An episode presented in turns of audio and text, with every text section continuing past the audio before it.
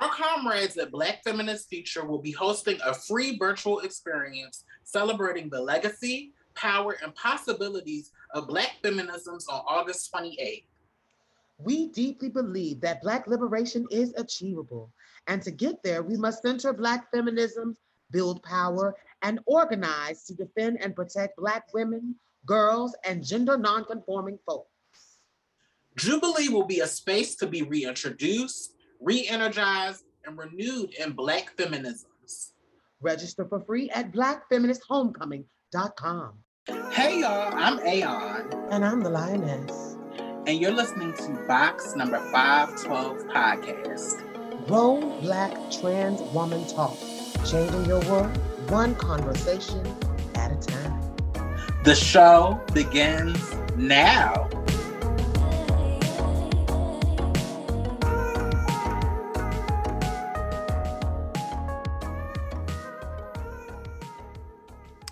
If you would like to see this episode along with other exclusive content, make sure you become a patron by going to our box number 512 podcast Patreon page, where you can become a patron for as little as $5 a month.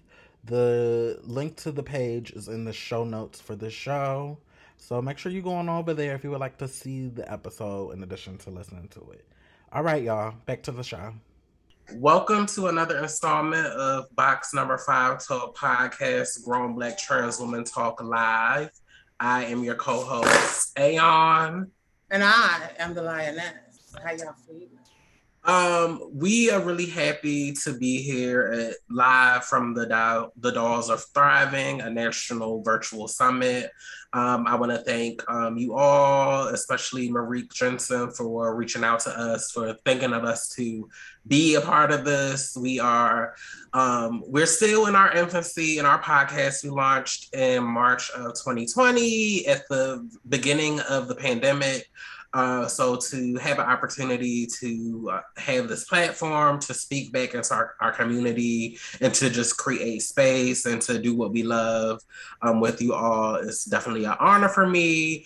And we hope to have a great conversation for today. Um, sis, did you have anything you wanted to um, say? No, I pretty much, you pretty much summed up my feelings. Um, this has been such a wonderful opportunity. I've had the privilege of being here both days and um, the conversations have been transformative. We gave y'all a shout out on our last podcast we recorded because I missed, I didn't realize how much I missed community, how much I missed the dolls, my sisters, until really this conference. And it's just like the love that we have, that we come together, the words of affirmation that we extend to one another, the connections that we have are just irreplaceable. And it is valuable to me to be here today. It means a lot to be a part of this collective and to be a part of such a group of phenomenal women. And um, I look forward to more events like this. I know the world is shutting down and it'll be a, probably a while before we can truly, truly come together. But just this was enough to kind of, I guess, gird me up and steel me for the for the journey ahead until we can get back together. So thank you guys for having me and thank you for having us. So, I think we want to do this like a regular episode. So I guess we can do a mini update. So, sis, what did you do? What's the update that you can give today? What did you What did you do uh, that was an act of self care for yourself today? Um, an act of self care was getting dolled up for this moment. So I'm a girl that gets her life off of being that girl, you know. And I, you know, in regular life, you can't really pull off sequins all the time. So I look for opportunities to give my razzle and my dazzle. And so getting ready for this while I was on the um, com- combo earlier, I'm in the background just painting and, you know, getting it together, getting myself together for this moment. Cause I'm like, if I if I can get glammed and dolled up to go out in the streets and turn, I, I definitely am gonna try to at least give um, that to the girls because y'all have been so giving to me. And I just really just, you know, it's for me in general, this is life for me, the glam of it all. So yeah. What about you, Bree? What did you do to give yourself a little bit of self-care? Well, well, I feel attacked because I wasn't able to get glam. Um, it doesn't mean it doesn't mean that I don't care about the girls, but what I did what I did do is um I so for this because I knew I, um we were doing this conference and I was going both days. Um, I used my personal time at work. Um, to everybody on the call, if you have personal time and sick time and you work for a company, use that shit because the shade is these jobs really don't care about us. So we have to use our time and create our own self care. So I took off um, from yesterday till Friday. Um, and today, this morning, uh, I'm, I'm still a little bit under the weather, but I I feel good enough um, so I went. I have a. I'm lucky to be in an apartment complex where we have a very fabulous pool. So I went to the pool and I laid out. Um, I'm read. I'm in the middle of reading our book for our book club. Um, the meaning of Mariah by Mariah Carey. We're going to have our conversation um, about that book on our Patreon page Saturday. This Saturday at 8 p.m. But I was able to read um, to get read a substantial amount of that. Um, swim in the pool, like submerge myself in the water, get my hair wet, and just really just um be, feel black, trans, fat, and free in the water, swimming, just getting my life. I got I got a I got a tan. I don't know if you can see it on the thing, but you can, oh, yeah. you can see a little line. I did I do have sunscreen because I do believe in sunscreen for black folks, and I have a sun, sunscreen moisturizer because black do crack, but um you, you should be moisturizing your black. But um that was that was just um really healing to me like being in my bathing suit um you know being tucked in this thing and you know all the, the parts of hiding and just um be enjoying this nice 90 degree weather enjoying my time off so that that is you know we need to be in the sunlight we need to be out we need to be among the, the kids screaming because they can't get like we need we deserve to be out. So i'm just happy that i was able to take um the moment to get in the pool. And I've been in this complex. It'll, it'll be, it was a year in July. And I'm trying to remember if the pool was open last year. And I don't think that the pool was open last year because this time last year, everything was still um, fiercely shut down um, because of the um, pandemic. But that was an act of self care for me. So, before we get into our topic, we're going to have some housekeeping. So if everybody is on this uh, live Zoom call, y'all should be sharing um, this on your social media account so we can get the numbers up, so we can get more folks up in here. So you should be sharing the Zoom link, sending also, it to your girlfriends. Go ahead, sir. Oh, I want to say shout out to our patrons on Patreon. Thank you for supporting a Black trans business. We love you. We appreciate all of your support. Our loyal Patreon family is so, so supportive and they are extra engaged and we love it. On our last episode, we had the privilege of answering some of your questions. And for those of you who did post questions, we spoke to you directly. You got a direct message from the Royals. And so we're just happy to have you guys be a part of our family. And if you would like to be a patron on Patreon, go to box number 512 podcast. And all you have to do is key it in in the search bar and we'll come up. And we just appreciate it. We have different tiered levels, and there's something for everybody here. And we just want to provide extra content. Like my sister says, we have our book club that is debuted on there. We have our conversation on hotels, where we get into the tea that we don't really want out all on the media we have our conversations about our families, our loved ones, and you get this this visual experience every week on box number 512 and we also do bonus footage that comes out as well. So you guys, if you want to really get the whole conversation cuz you're kind of getting half, but if you get if you want the whole conversation, you want to become a patron on our Patreon page. Thank you. So yes, um, make sure you not only not only share the Zoom, make sure you're sharing this conference. I know it's the last day, but you know, word of mouth is a really powerful thing, and we need to be promoting ourselves and promoting community stuff so we can continue to have this stuff um, in the future um, to show that we do um, show out and support each other. So, to I, for me, I felt it was important the conversations have been a lot about healing and self self actualization as um, black well not just black but um trans woman of color but of course i'm speaking from uh, my perspective perspective as a black person. Um i felt it was really pertinent to um have like a really not i don't want to say deep because i you know i want to try to be crying or nothing like that but i think in doing this work and being in this field um and also to be out and be open as a trans person and to create change um, I think I think it takes a radical act of um, rejecting the stories that are um, put on you about um, who we are, how we should value ourselves, what we deserve, and I think it takes a um, powerful person to realize that um, you have the right to not indulge and believe the lie.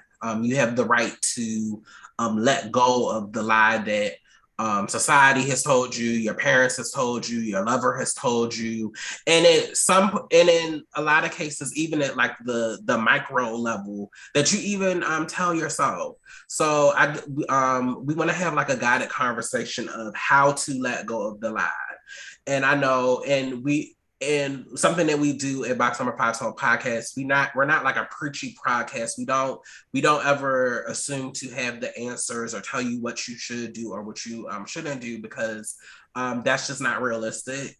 But um, we are very vulnerable on our podcast where we share our life experiences to show some of the lessons that um, we've learned and some of the lessons that we still um, have to master as we're, we're all trying to figure this thing out called life. Um, but when I say letting go of the lie, for me, what that looks like is letting go of the lie that um, letting go of the lie that my transness is inherently bad Yes, I think that's a good one, Brie. Talk about it, sis. Um, so so so when we, we have our conversation, to me that that's the center of everything because I think particularly as a trans woman, you can be beautiful, you can have access to all of these things, but if like the root is because I'm trans, I'm somehow inherently inferior because I'm not cis, or I need to do all of those things to be cis or to position myself to be cis, it kind of um, taints everything you do, especially if you um, if you see yourself as somebody that's in activism work, because it's not going to it's not going to only taint the work that you do. It's going to taint the types of relationships that you have with other trans people if the goal is to um, attain cisness something something that from my perspective is just inherently unattainable um, before we get into um, and for me, I found an article um, written by Janie Moon, and it's basically about um, letting go of the lies that make us feel um, bad about ourselves. And it's just um, five steps to get through that. And I just think it's so relevant. And I think I have a story or I have one story that hits on each of the steps. So I just want us to um, talk through it. And I'm pretty sure if we have enough time at the end, if y'all are feeling something and y'all want to jump in on the conversation, and if you have a story, please feel free um, to um, come in and share. Um, sis, did you have anything you want to say about the the letting go of the lie? Letting go of the lies. So what's interesting is is that I was told a bunch of lies and I internalized them. I was fed those lies and I internalized them and I ate them and I swallowed them. And for a while, I thought that the lies nurtured me. I thought that my my beliefs, my my Christian background, and the and the condemnation on it was something that it was my cross to bear. I thought that my family's projection or the treatment that I faced growing up through living through bullying was something that was just a part of growing up. You know, I'm I'm proud to see that we've gotten to this anti-bullying culture, but that I was told to suck it up. That's just, just how it is. And, and I'm from a very small town in South Carolina. And um, I want to say for me, removing the lies was unpacking an entire dogma. It was unpacking an entire belief system. It was unpacking my the way I saw the world to give myself permission to be free to give myself permission to show up in a world in a way that was never going to quite fit into any box. And just kind of really being okay with the fact that this paradigm in life, this dichotomy, this binary that we live in, the, the heteronormative standards that usually just neatly apply to everybody, just simply would not fit for me. And so it was very, very um, um, an enlightening experience. And I'm still unpacking lies. Um, I'm, I'm still carrying on the lies that I didn't know I'm still believing. Um, and, and, and so we can talk a little bit about the lies later, but I think the first step in unpacking packing the lies is realizing that you might not even be no aware of it, but you're carrying lies that aren't yours to carry. I'm carrying shame that isn't mine to carry. I'm carrying um, feelings of insecurity that weren't mine to carry. But because I ate the lies, because that's all I was being fed, I, they sustained me so long that they were very hard to let go. So I feel like the first step is just truly understanding that as as the beings that we are, we will never fit into everybody's neat expectations of what is normal. No matter how real you think you are, no matter how passable you think you are, no matter how um, how much you achieve in life, no matter the benchmarks that everybody checks off in this competing with the Joneses game, you will never completely fit in to the larger heteronormative framework that says because you are who you are, you're not good enough. So yeah. So I want to get into so Josh breaks it down into um, six st- steps or six stages or whatever. So um, I'm going to talk about the first one. Um, the first one is acknowledge what you are feeling, your anger, your sadness, and your um, pain.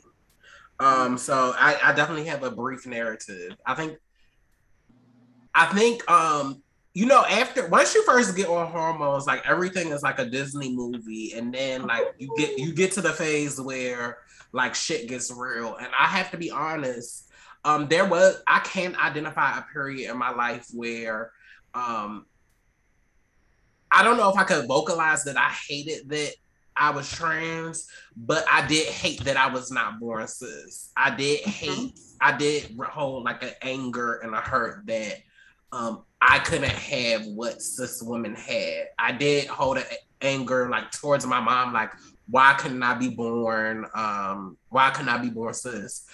or why couldn't I? Um, why couldn't I? Like, just why can't my life be easy? Like, why, why, like, why is why does the shoe always have to drop? Um, and looking back, I I I felt that, but I didn't. It, it hasn't been until recently that I've been able to vocalize it, especially that particular um point in my life. And I I, I think it's, I think it. I think it's fair for us to um, be able to vocalize it and further to vocalize it while we're in it. Um, because who knows if I would have had the permission to like actually vocalize my anger who knows how I would have been able to like get that emotion out and make like different decisions. But bitch, I can't lie, girl. I like for a period of time I was angry because this is like I I'm not this. I didn't choose to be trans. It is what it is. And now I'm not going to get what they had and then I think at the time during this period, I was still an undergrad. So I'm in close proximity to a whole bunch of cis people, particularly cis women, seeing how they're able to interact with the boys or just, ha- and knowing that that would never be me. And just, you know, just feeling out of place. So, sis, do you, um, do, do, did you have pain and sadness around acknowledging your transness? Um, yes and no. So acknowledging my transness was easy. I could look my mother very clearly and with clear confidence at four years old and tell her, I'm a girl. I knew who I was. The pain and the sadness and the the and all of that other stuff came as a result of living in a world where my parents and their desire to want to, and I do believe now, hindsight being 2020, that a lot of what my parents did, and while it may have manifested in a way that that infringed upon what I felt like my freedom to be exist in the world, while they policed my gender heavily, I do believe that they want they thought that they were providing me with the best tools that they had in the strategy of survival that's required to be black in America, right? So a lot of my sadness and my anger has now been repurposed, but for a very long time, I was very, very sad at the fact that just showing up in the world was enough to make people hate me. Just literally showing up. So I was the kid that wasn't allowed to play with other people's kids. I was the kid, not because my parents were necessarily trying to, but because other people's parents were like, I don't want that in my yard. I was the kid that was made to feel like in you know while i'm showing up to church every sunday people are giving me this eye of judgment and there or and I was being accused of being fast while I'm a virgin and I wasn't even thinking about sex at that time. I mean, very at a young age, when you show up in the space as a trans person, it's almost like your existence confronts everyone's insecurity. You are forcing them to stand in something that they did not expect to see, that they thought was not in their family, that they thought would never be in their community. The other has snuck in. And I am I have I am used to being um, an exceptionally good communicator. And I'm used to being that child that people wanted to, you wanted me to speak, but you also wanted me to shut the hell up. As soon as I, I was done and my use was done for whatever the event was or for whatever it took for my parents to feel proud of me, as soon as I got off stage, everything about me became I want you to be minimized. Don't walk that way. Don't sit that way. Don't talk that way. Getting my hand hit. You know, all of that stuff was a part of my childhood and it created a lot of sadness and anger. And anger manifested for me in my middle, my like in my really it showed up a lot in my teens and 20s. Um, I had anger and I had sadness so bad that I did not want to live. And I lived in that space for years beneath the surface. And it's amazing how we live in a world today where now we can talk about mental health. But I can remember in the late 90s, early thousands, when I was the girl in the gang, I remember not ever feeling like I could really talk about my low level, not low level, high level depression and get help for it because it would have made me crazy. And on top of being a tranny, I won't be crazy.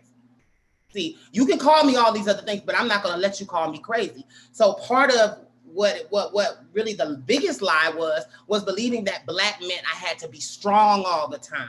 And being a black woman meant I had to be damn near invincible. And I had to get to that place where, I, in order for me to let, and I talked about this in a couple of the workshops we've had, but in order for me to let that go, therapy was required. I had to take a step back from everything and everybody and get my shit together. Okay, so we're going. You you took us right to step two. So step two, after you do the acknowledgement, release it, express it safely away from blunt objects and in the comforts of your home um, don't hold it in your body to fester and turn into a disease. So, for you, a way to release. So, when were you able to go to therapy? Because for me, I know I wasn't able to go to therapy until I saw it as a mechanism for me to um, like get my gender marker changed and stuff like that. Um, but when I really needed to go to therapy, it really wasn't until I was like late in law school and I was like um in my 30s and I'm glad I'm glad that I was able to release it. I'm glad that I got to that step, but um part of me is sad that it took so long, or part of me is sad that I was so surviving so long that I had suppressed so much stuff and then I was moving in habits and patterns, and that um even my trauma, I was I was mim- I was mitigating and minimizing my traumas and like traumatic shit that I really been through went through because I was trying to survive or I was trying to be the best version of trans for this person or um so in my life I've eventually gotten to the point where I release it um not only with like a mental health professional um I'm very careful of the friendships and relationships that I have where um we I can share with other particularly other trans women and we can share we can express but we're not like emotionally dumping on each other but we're sharing in the fact to say you know this is what i went through and this is how i'm getting over. But um but when i did get to that point it was very it, it felt very empowering to name that okay bitch i was angry and i had the right to be angry. Mm-hmm. i had i had the right to be angry because it, it, it it, it can be a hard life. And you know it's not for everybody. And i have the, i have the um, right to be angry. But in me expressing it i'm able to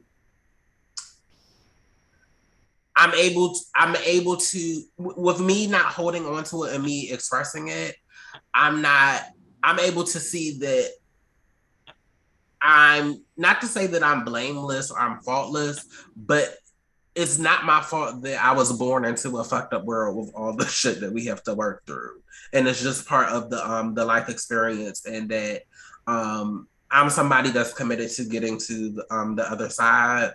But um but sis, how were you able to release it? How were you in addition to the therapy? Um, well I'll say this. Before therapy, um, before I was really able to process my anger, I thought that I was releasing it with men. Um, I thought a big strategy of my survival was, if nothing else, I know I know that I have a pull over men. If nothing else, I'm aware of the draw. And I leaned into that very young in my transition. And it was a bit of affirmation for me, even if, even, and I'm to be honest, even if I wasn't being claimed, even if these men weren't offering any more than a, than a hard dick in a moment, I personally got my life everlasting off of the caliber and the type of men that I could attract. Problem with that was it, it was dependent upon uh, someone else. So if I was ever in a moment where I could not get that male gaze, I could not get that reaction, I didn't know what to do with myself. And how it showed up for me was um, I remember, so I went to Georgia State University, downtown Atlanta. Um, I, so my choice, even my choice in school, was just kind of like, okay, I, I, I ran away. I'm in the big city. I was downtown. I literally went to the library on Peachtree Street, went to the computer and typed in schools in downtown Atlanta. First one came up near me, schools in downtown Atlanta near me. I'm in Peachtree Peachtree Center train station is just around the corner from Georgia State. As soon as I put in the address, it said zero point something miles. And I was like, oh, well, this one going. Like, it was like, because I just, I was just like, I can't do this living in life anymore. And like, I knew I was smart. I knew that before I ran away from home and came to Atlanta that I had scholarships and things of that nature. So I knew I could get into a school, but it was me really wrapping my mind around I don't want to go to college for too long as no boy. I just can't. I, as, as for, or even being accused of being something like that. not that there's anything wrong with the male species, but I'm not one of you. And you know, I, I felt really that way. So I, when I got into college, I remember having this anxiety. I didn't know it was anxiety. I would get this. I thought I was having heart attacks. So I was regularly running up to Grady, like my heart is about to fall out of my chest, and I can't sleep at night, and I can't, you know, I can't. I, I remember getting them doing the stress test and the EKG and hooking all that up, and they keep saying, "Ma'am, you're okay," and I'm like, "But I'm not okay. I'm not okay." And um, believe it or not, um, it was after I was sexually assaulted violently, very violent rape, that I knew that I had to talk to somebody because the experience was so traumatizing that I it was like a I had PTSD. The flashbacks would be constant and that contributed to the anxiety. And I started going to Georgia State's counseling center and they offered free, um, a certain amount of free services to students. And after that, it was like a reduced cost. And um, you were essentially being counseled by people and they're getting their um, hours up to sit for whatever counseling exam it was. And but these were counselors who were there to provide, and they were under the supervision of a PhD that was, you know, my administering the program. And I remember very early on being like going to my counselor and not wanting to release it. Like feeling like I had to keep it, I had to be strong, I had to hold it. And I remember one day she was like, Aren't you tired? And I was like, No, I'm fine. I'm awake. What you mean I'm tired? She was like, Aren't you tired of feeling like you have to carry it all? And I think somebody naming it, and she was a woman of color, and I think somebody naming it was what broke the dam. And I remember crying and I remember having this moment. And then I remember avoiding her for a couple sessions because I didn't know how to take it. I was just like, girl, I don't want none of that. Um, but I eventually went back. And through that therapy, I realized that I was so much that I was holding that wasn't mine to hold. The shame in the rape, the shame in my childhood, the shame in the abuse, the shame in you know, all and being homeless, the shame in not necessarily always being able to look the most fab, all of those things were were oppressing me, and it was it took therapy for me to get to that place, and so that was my release. It actually was a, I guess what you would call rock bottom. I, I was literally it was causing as a disease. It was causing a problem.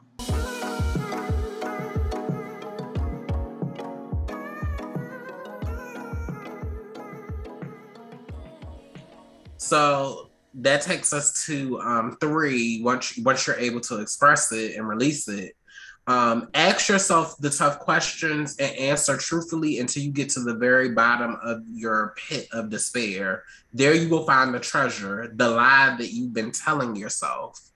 Um, for me, um, what that looks like for a long time, I feel like I feel like I've I've gotten into a habit where I use like school, work, and career to kind of um, cover up those parts of myself that I wanted to hide.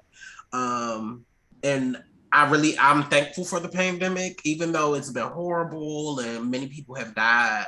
Um, I'm thankful for it because um, just that alone time and that solace to really um, be by myself and to um, not be distracted. I really feel like it's like um, the first time that I've just been able to process like so many um, deep, um, dark emotions that I would that I was trying to distract from. And in the world pre-pandemic, it was so easy to distract and cover up or to use other people and other relationships. But um, to to get to the the, t- the tough questions of at a cell- cellular level, like what is it going to take for me to like fully love and embrace myself as a trans woman, and like note like, and to to just to acknowledge that um I'm not cis and that's okay, and to acknowledge that I'm a complex being and I have I have um I can hold space for my joy and my pain, and I feel I don't think um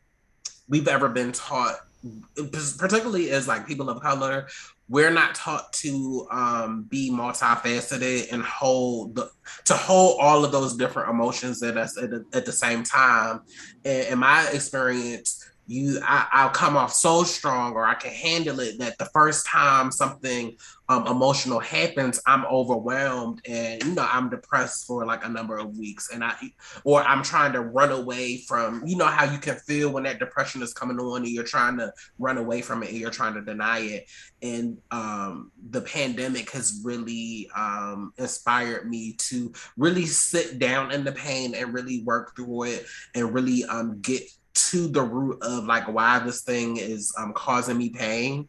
And i can i can tell you that one of the things is um, even even with my activism and um, the perception of me up until the point of last year i still had a fear of um, because i'm trans that i'm going to be lonely and how mm-hmm. just how that like loneliness and like that need for affection even the smallest it drives so many of the decisions that we make it puts so it, it has put me in dangerous and bad situations and situations that weren't the most healthy for me um, but i can i'm happy to say that sitting in that pain and that isolation, that knowing that you're different, looking at like my cis counterparts that I went to school with and seeing how easy how easy it appears that their life is on the surface.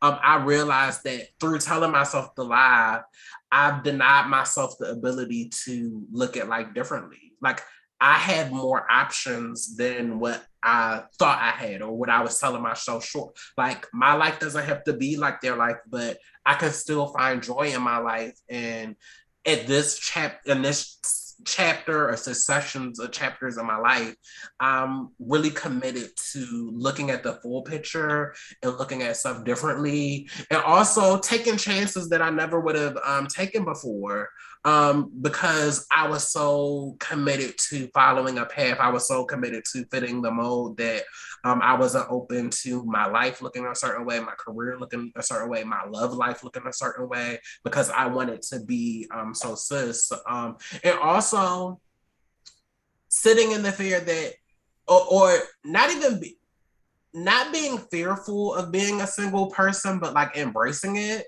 not saying that I'm anti-relationship or I'm not romantic. No, I'm I still am a romantic person. I desire love and it's important to nurture those parts of me and those parts of my identity.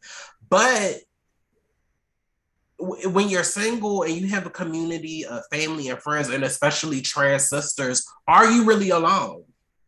Are you really alone? And I um I think about how much time I've wasted chasing men um, that I've taken away from nurturing my relationship with my mom and my aunts and my trans sisters, and just so much of the feminine energy in my, my life that I've that you just take for granted. You just always assume that these people are going to be there for you because when you call, they do answer.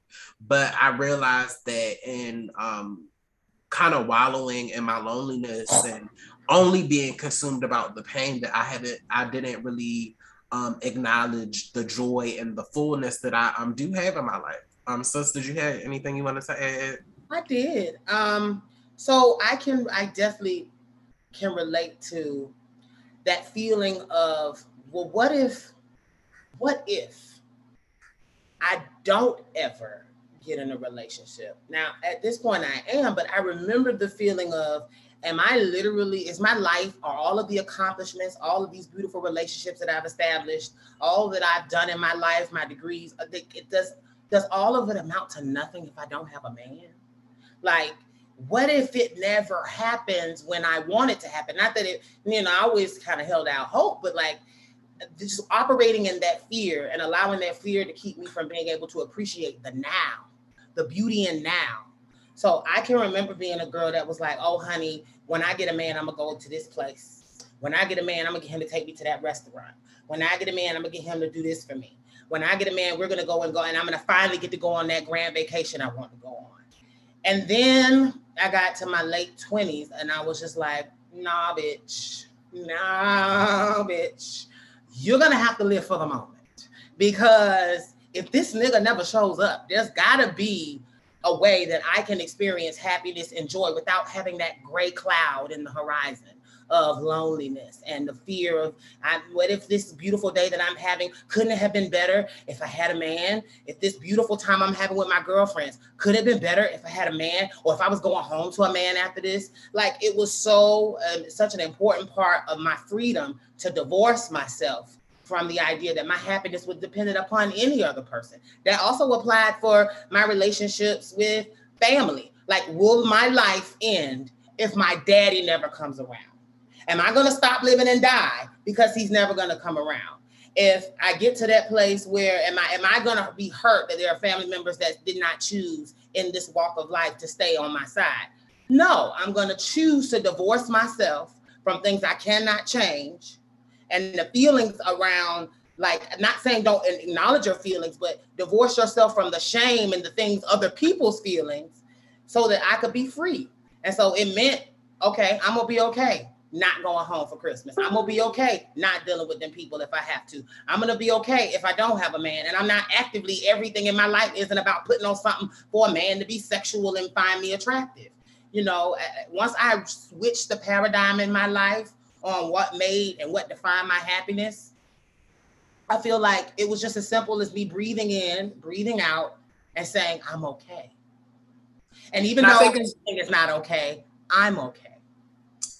And I think it's okay to have like sadness or a longing. Like sometimes I do go out and I was like, oh, this will be really like I'm enjoying myself. But if I had somebody to share this here with me, that would be nice too. But to not let that dominate everything that you because you know we're still human. But to like it's okay to have like those feelings exist. But when you get to a point where you let let it paralyze you, where you just don't do nothing, or you just like that um, that's crippling.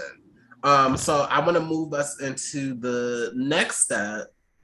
Oh, girl, we really moving through these steps, bitch. Okay. Be, um, be gentle, accept your lie, and forgive yourself for telling it. sis, I, I, I kind of feel like you want. I kind of feel like you want to say something. So go ahead, take over, sis. Yes. Accept your lie. Accept your lie. Now, there are. I talked earlier about the lies that other people tell, right? Except the lies we tell ourselves. One of the lies I told myself was that my passability or my beauty would keep me safe. And I and I thought at some point in my life that if I just became the most passable, I'd one day be able to, and this is me evolved now. I know that wasn't right, but I'd be like, I'll be able to let this shit go like this transness, I'll just be able to navigate and the world would just open up when I got the right surgery, the skies would just miraculously blossom and say, You're a woman now, you know, and it never fucking happened. and, and that was okay because I had the, the lie was was that there was something wrong with being trans. And not just the transness of like, I mean, the feeling of, you know, the condemnation from family or whatever, the religious aspect of it. But no, no, no, no. There was a part of me that hated me. Even though I went out in the world and told everybody that I believed that I was fabulous and all this and the third, there's still a part of me that resented myself. You know, you talk about the resentment you little bit had towards your mother for you being trans. I had that resentment towards myself in the sense of like, damn, bitch, you know, you're very, very talented. And can't you just be what these people want you to be? Can't you just like not just not just always be so different all the time? And the lie that I told myself was, well, if I'm going to transition and I'm going to be this woman, then I have to be the most passable woman that I can be. And until I get to that place, that's where happiness lied. Until I got to that place, I was never going to be really kind of okay. I would always look in the mirror and find my flaws. Who I don't like my nose. I don't like the way my chin is shaped. I don't like my grandma. I don't like, and I could go through a list bam, bam, boom, boom, boom of all the things that I had. And what I discovered was as passability inevitably came over time with hormones and love and God and Jesus and hairspray and all that jazz. Um, eventually, when passability finally was something that I felt was, was I was kind of people weren't throwing the F bomb at me as much because there's no real such thing in my opinion.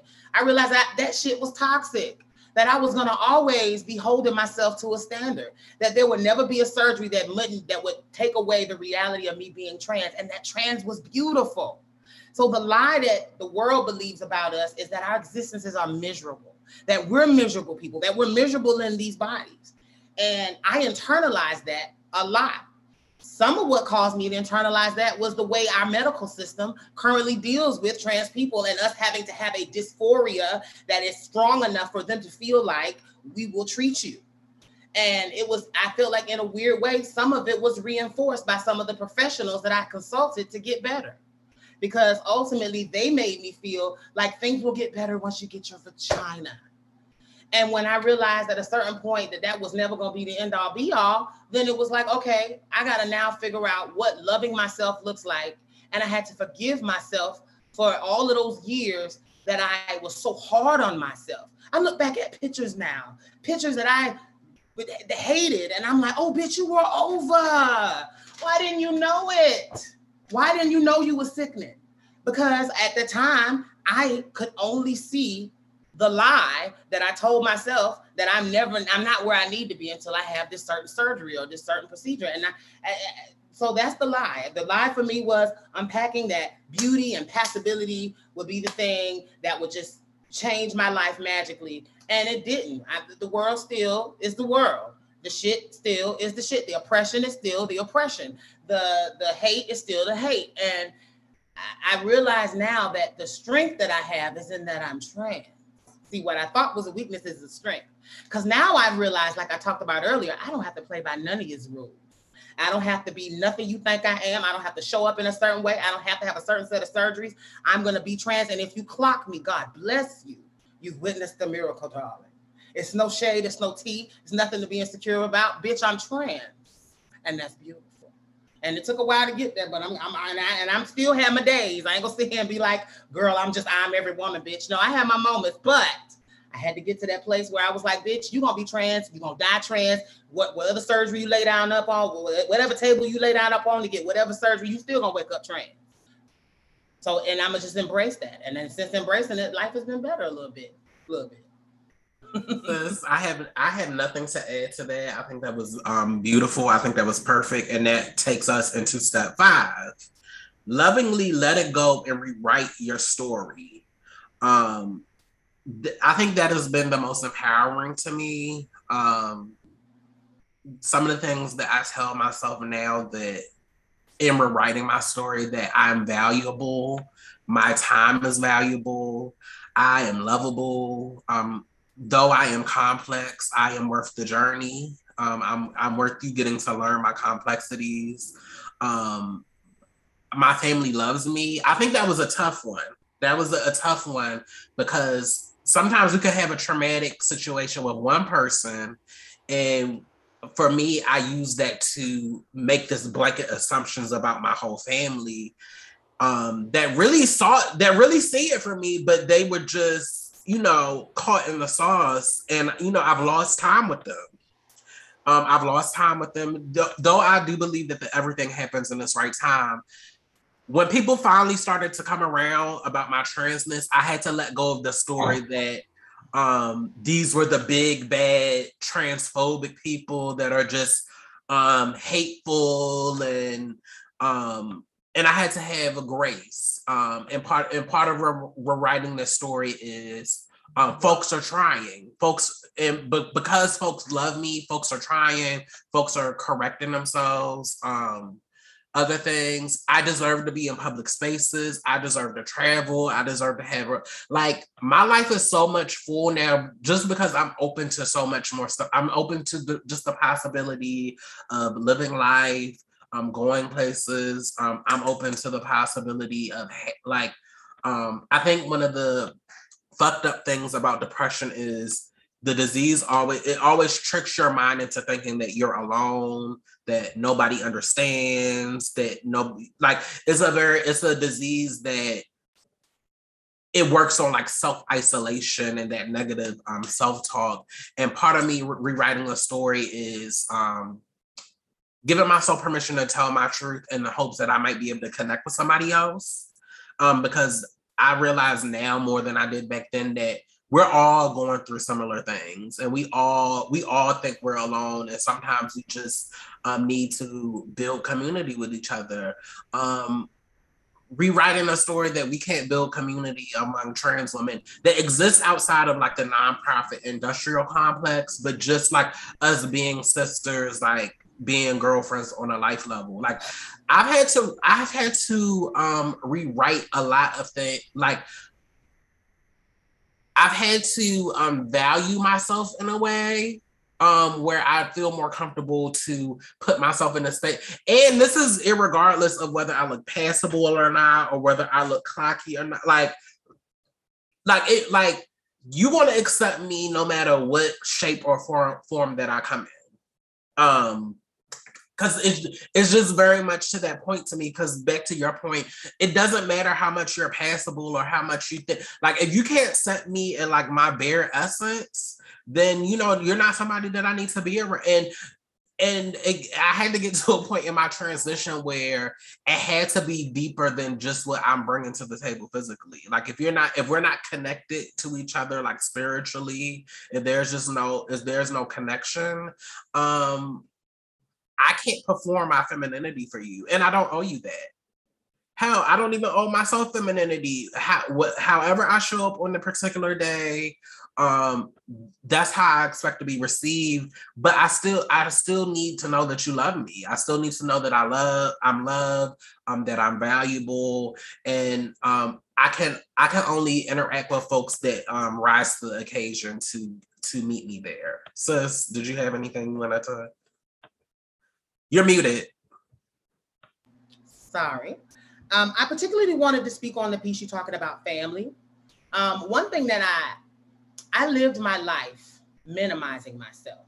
So from a young age, showing up this femme, this femme body in the world, from a very being extremely high femme at a very young age, I was very, very policed. And that required that I, in order to get around that, I learned to disappear. I learned to be in a space of people and physically disappear. And it was amazing because even I got so good at it that at a certain point, I remember like by the time I got to high school, the kids would look at look around to see like they would be doing shit and they look around and see me and be like, oh shit. Like like as if I was just a chair. Like it would like nobody would acknowledge my presence. And I was cool with that. I had cultivated that. How that manifested though as an adult was I often would, particularly around family, and, for a long time I couldn't go home because there would be a part of me that would like revert back. Like I would be good. I'm living my life. I'm happy. Life is amazing. Little niggas are fabulous. You know, the money is coming in. And I would still go home and, and crossing the South Carolina border, it would just be like, let me minimize, let me get smaller again, let me take, let me not show up in my full and full, let me try to be as attainable as possible to people. And I realized that it, it, it just was bullshit. And one thing that my trans mother said to me one day that really, really stuck with me, and I'm gonna pass this nugget on, God rest her soul. Never let a motherfucker make you feel comfortable. No, no, never let a motherfucker feel comfortable enough to make you feel uncomfortable. You create your reality in the sense that there were times where I would give family, people in the world, the cashier at the, at the store, all these other people deference, uh, not even realizing I was doing it, but I would tolerate people making me feel uncomfortable, whether it be, you know, a relative that I love misgendering me, whether it be a relative that I love. Um, yes, it was Cheryl um, never will I, um, um, um, never will I, you know, it, it was just like I would go places and the cashier, if they made a mistake or, or if I felt like, oh, well, I'm gonna just, you know, they didn't mean no harm. And I lived in an apology, a constant, oh, no, no, it's okay. Oh, no, no, no, it's okay. Oh, no, no, no, don't worry about it. I lived in that space. And she was the woman that told me it's okay to take up space, baby. You have a body, and that body needs to be able to navigate and move through this world unencumbered. But guess what? You're making something about you is making people feel comfortable, making you feel uncomfortable. You're giving off something that makes them feel comfortable, making you feel uncomfortable. And when I realized it was a thing, and then when I saw her snatch everybody's edges ball all the time, it gave me the courage to be like, well, wait a minute. You can have a difficult conversation and survive. I can check this woman at the you're not you I don't know you. Girl, you will never disrespect me at this register. And when I started carrying that kind of energy, it was amazing to witness. So the lie for me was that people would come around simply because they would eventually see how much that what they did hurt me. So that meant having to have the conversation with my mama. Listen, it's been too long now. Hmm. You can't be sometimey on these on these pronouns. Now, this is a piss to get off the pot moment, mama. Now, either we are as going to move together in unity, because see, when it's me and you and we around by ourselves, you have no problem being respectful to me. But we get around certain family and you kind of lose your confidence in my name, girl. What's up? You know, and like actually being able to confront a thing was power for me. And I spent my whole life not wanting to confront anything and hoping that eventually people would see that I'm hurt. And it was never happening. Sometimes you got to be able to shake the motherfucking table, rattle that bitch, Make them realize that you are somebody and you're deserving of respect because they're not willingly going to cede it to you. And that's something that was a lie that I wish somebody would have told me sooner, but then my trans mother did tell me eventually. Nobody's going to cede you their on their discomfort. Because see, when I show up, I know I'm making you uncomfortable. So you're not gonna cede any of your any any more ground to me by making me feel comfortable. You're not gonna give that because you don't want me in the space. So the only way I'm gonna get the full respect that I deserve is sometimes I gotta rattle your motherfucking nerves real hard, real fast, real. I gotta get you. And when I get you, I can do it, and I've learned to do it in a way that's loving. So now we can have a follow-up, wrap-up conversation on where that went wrong. Because usually people will try it to see if they can get away with it now they're not really gangster like they really think they are. But when you check them, then all of a sudden it's, oh, oh, I didn't mean it. You getting offended? I didn't. No, no, yes, you did. Because I know you knew when I showed up in here today that I wasn't the name you just called me, or I wasn't the gender you just called me, or the pronoun. I know you saw these motherfucking titties and you knew where I was trying to go with this, but you decided that you were gonna try me, and today you got the right bitch in the wrong moment. And so, yes, sometimes you got to shake the table. so that takes us into our last step. And then after our last step, we can um, have some interaction um, from our listeners. Um, the last and final step. Finally, chuckle at the absurdity of it all and remind someone else of this human process of death, rebirth, and growth through your own sharing, storytelling, and your art and we've just we've done just that. So pat on the back for us, yay! No, but in in all in all seriousness, um, it's it's the gift of sharing that um you know we are human too. Like we like like like you said like I if somebody tells me that I'm not a racist, I'm not fat phobic, I'm not transphobic, I'm not all of these things, I would say that that person is a liar because no nobody nobody is ever like statically one thing at one particular time like unlearning all of this shit is like a lifelong commitment to unlearning this this shit. It, it just doesn't come one day and you're healed because you will always be put in a situation because we live in the world that we live in. But giving your permission to not believe your lie and giving yourself permission to stand in your own truth, um, no matter what people think about you. Um, giving yourself permission to cultivate your space and to bring things into your space that affirm you and bring you joy. Those are acts of resistance against all of these things. And um, I give my self permission to do that every day.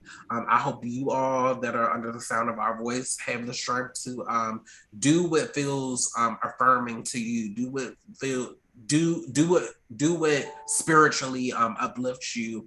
And together we are all walking on this journey together. Sis did you have any final words that you wanted to say?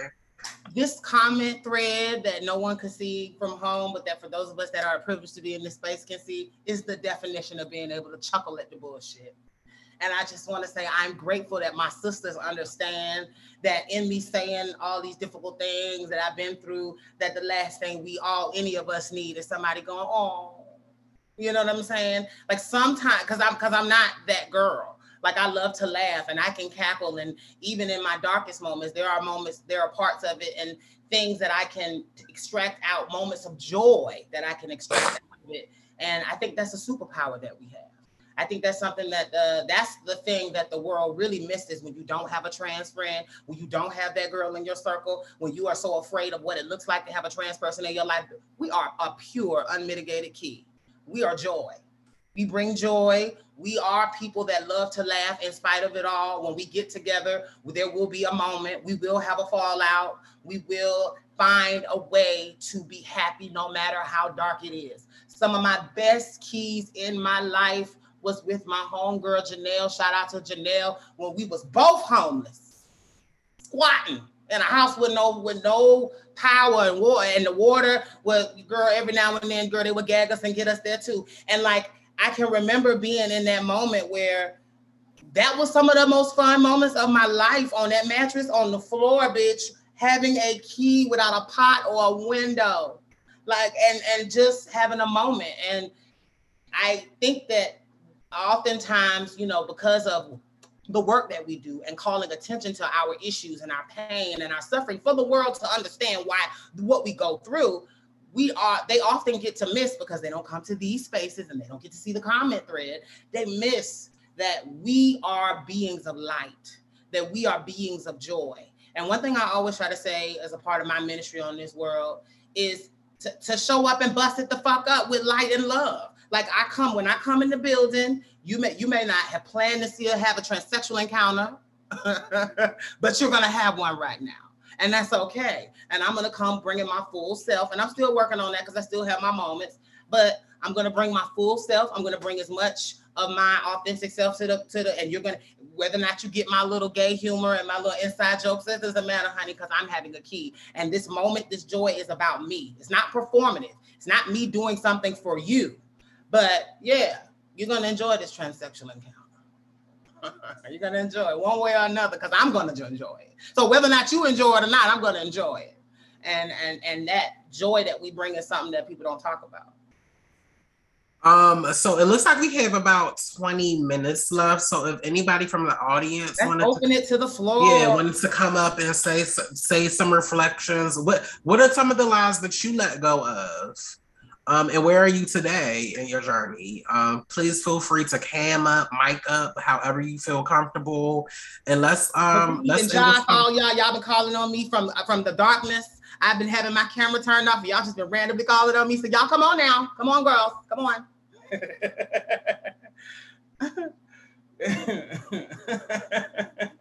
oh, uh, Marie, come on. I see you raise your hand. I, you all are so powerful. I hope that you get all the funding there is possible. Like I'm here with Joss. We're sitting on my couch having a glass of wine because we're pretty much done facilitating today, and we're just like the whole time you're talking, we're just like yes, yes, yes, yes. It's just you're so good. You all are so good. Uh, you know, I think you're right. Like there has to be personal. You have to let go of some stuff, and um, I I have I have a very uh, difficult relationship with my mother. Uh, I do not. Ooh, I'm gonna cry. Uh, I don't talk to her. I haven't talked to her since I was 17. Um, but she's managed to follow me throughout my journey. Like she's managed to like follow shit that I've done and like I'll get these random messages from her and every time it's like really fucked up. It's framed in this way of like we didn't kick you out. None of that happened to you. You never experienced homelessness. And uh, don't ever tell anyone that you that that happened. And good job on on like making this article or doing this interview. And uh, we know the truth, and we're here to take you back whenever you want us. Uh, and I, I, it's like very. It used to like really fuck with me because it would it would often like literally disrupt my entire month when I would get like this email from her, and it would just like show up in my email box or I get like a Facebook message. Um, and to see sort of like the destruction of what of sort of like not only of what she was doing but what she did in terms of terms of like really kind of like convincing my younger brother and sister who I raised uh, that uh, that I'm bad and that like you know I don't deserve love and that I that sort of like you know I'm the reason why things happen in the house uh, but um, I think it's it's honestly it's it's it's one of the reasons why I didn't. Uh, it's one of the reasons why I didn't transition for so long. And uh, this woman, Jahira, was literally the reason. It was the final push that like helped me get to where I was. And she was like, "You have to let that go. Like you have to let that shit go." And and, and I realized even at 34 years old, I was still living my life in some way out of fear of what my mother would think of me that I had no relationship with since I was 16 or 17, you know? So, like, thank you because I feel like that is so powerful and you really have to do that work. And of course, now I am like way happier than ever. And I'm crying just because, like, you, you what you all shared is so powerful. It's, it's, it needs to be said. So, thank you. Thank you. And I'm glad that we were able to have that impact. I will say I can relate to that feeling of disconnection. And, and there were so many years. So I'm gonna say better part of a decade that I was estranged from my family. I hinted at it earlier, but I ran away from home and that running away caused an estrangement. And there were many, many years where the narrative behind my back was that I was the problem and that I was this and that I was that. And as a result, I have siblings that have I have a I have a sister that have, um, has never let me meet her children. And she has an 11 year old, an eight year old, and a six year old, and I've never met her children. Because she was it was put in it was, somehow it got in her head that i'm a problem that i'm serving the devil that i'm not a you know and she feels while she will hit me up individually and talk to me she will hang up the phone as soon as i begin to mention her children because in her mind she needs to keep them from me.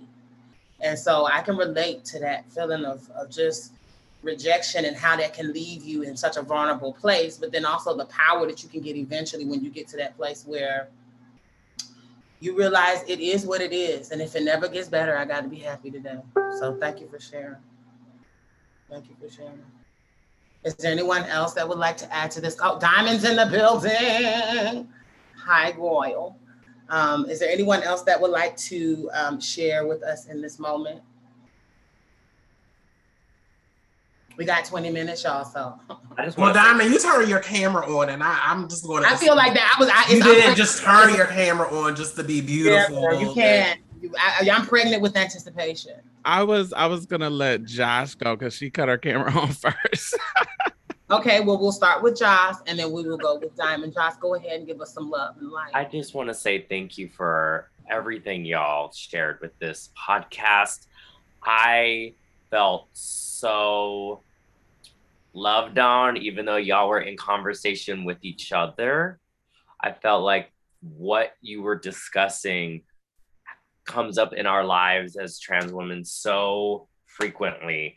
Even just the one part where you were talking about not letting someone get so comfortable that they're making you feel uncomfortable. And that is a that is a deep challenge I struggle with on a daily basis, a daily basis. And hearing it vocalized that way honestly was like a wake up call in so many ways. And because I never really looked at it in in that framework of me allowing someone to get so comfortable around me that they feel okay disrespecting me so thank you for that because that touched my heart deeply. That really it really honestly did. So thank you. That really touched me.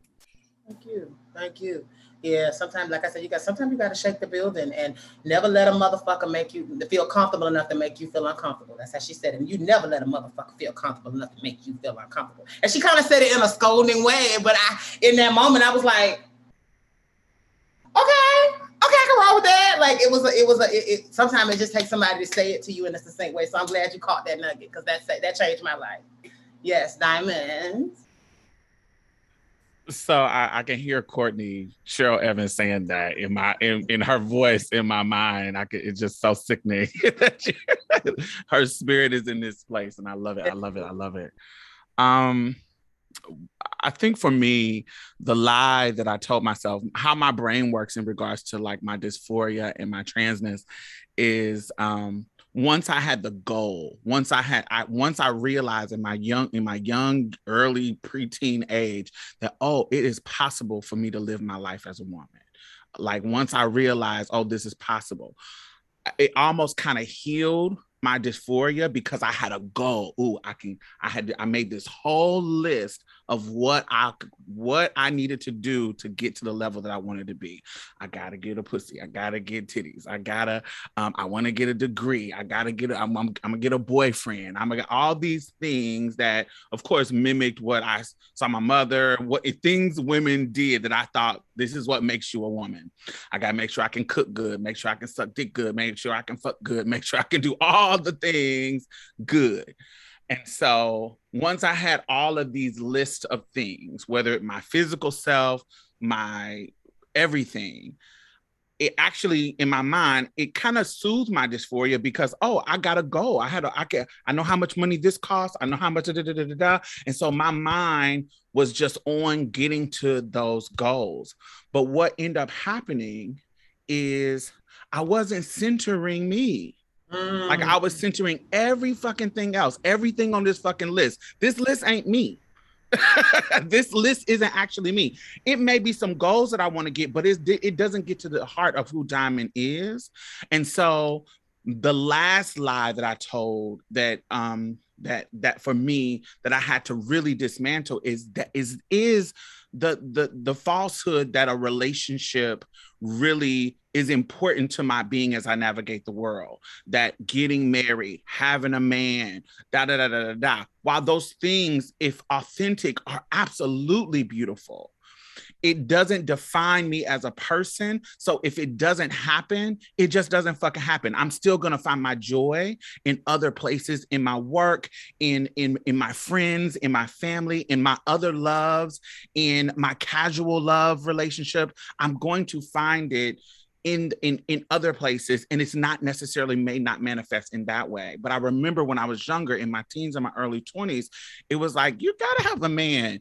You got to have somebody you know what kind of woman are you if you can't snag a man? That's what define you you got it you pretty enough for somebody to have you on their arm. You passable enough for somebody to have you on their arm. That was a defining thing just like it just as defining as me getting breasts just as me defining as me getting pumped and da da da da. It was I need to have this perfect I, I live in boyfriend and da da da da da da. I need to look this certain way. We need to look this. He needs to act a certain way. He needs to be darker than me. He needs to be. I had all of these kind of things that was unrealistic uh, and weird and rooted in all kinds of bullshit. But it was it was what the list was. And so i had to realize that yo this is all bullshit and in in dismantling all of these systems that you learned about. You didn't have your politics when you were a teen when you were 20 i know these politics are wrong and i'm trying to dismantle all of that shit. So for me in my 30s i'm i turned 40 this year. And in my 30s i learned that yo your your love is rooted in you and who you are, not people outside of you. It can come from people, but it has to start here and emanate out. So I thank y'all for having this conversation and making and making me re- reflect on that. I love being in community with y'all sisters. Y'all are, you know, y'all, you know, we're in the same medium, and I just feel like we have like uh, overlining politics, and I love y'all, and y'all amaze me every time I hear y'all speak. So thank y'all. Well, I want to say it's because you walk that we run. So a lot of y'all, a lot of people don't know, but behind the scenes, Diamond was one of the first people, was the what was, really the first person we contacted when we were thinking about having this idea.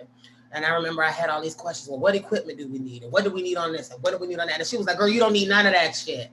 You just need to do it. And I remember being like, huh? She was like, girl, just do it. Like like there will always be something that you're gonna need, and as you grow and as y'all can expand, y'all can get other new things. But at the end of the day, y'all just need to do it. Just start. just start. Yeah, just start. And I just remember having that feeling of like, okay, well, we could just start. And, and that's literally the same advice I give to people that come to me saying I, w- I want to do the podcast and they think they have to do this. Like, bitch, we literally, I just literally sit in front of the iPad and we talk. Yeah. We put it up. Yeah. So. And Diamond has been so gracious also in in in being a, a, source of advice for us. And I know for me personally, she was one of the she to me, you know, she never gets enough tens because she was the oil on the internet doing this work before a lot of girls really were willing to really live their truth in front of the computer. Like she was, she's an OG YouTube, you know, she's OG. That's OG. And I have to give respect to my OG because um, you know, I found that empowering and scary as hell. And I never thought that I could be that girl. I was, oh, girl, I'm glad there's people that can do that. oh, I'm so glad there's people that can do that.